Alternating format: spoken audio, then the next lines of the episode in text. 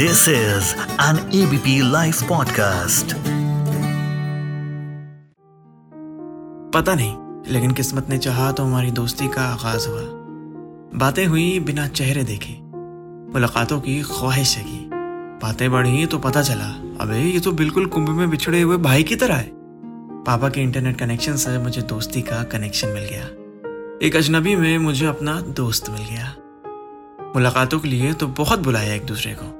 लेकिन मिलना तो जैसे किस्मत में ही नहीं लिखा। बचपन की दोस्ती प्यार और भरोसे के सहारे टिकी है, लेकिन तुमसे मेरी दोस्ती मीम्स और मेंशन यू इन स्टोरी पर टिकी है। अपना दुखड़ा हो या कुछ हो, अच्छी खबर सुनाने के लिए छोड़ देते हैं काम। अब बातों बातों में रात भर जागना तो हो गया है आम। हाँ वो मेरा ऑनलाइन फ्रेंड है। तो क्या हुआ, हम नहीं मिले? हमारे दिल तो मिले हैं ना? काफ़ी है।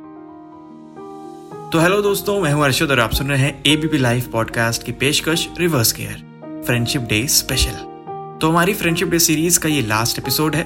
मेरी तरफ़ से आप सभी को a very very happy friendship day उम्मीद है आपको ये स्पेशल सीरीज़ पसंद आई होगी। और अगर आपने पिछले एपिसोड अभी तक नहीं सुने हैं तो ज़रूर सुनिए, मुझे पूरी उम्मीद है आपको मज़ा आएगा। और अपने दोस्तों के साथ शेयर भी करिए। और खासकर आप इस एपिसोड को अपने ऑनलाइन फ्रेंड को भेज सकते हैं। और इस एपिसोड को प्रोड्यूस किया है हमारे ललित भाई ने शुक्रिया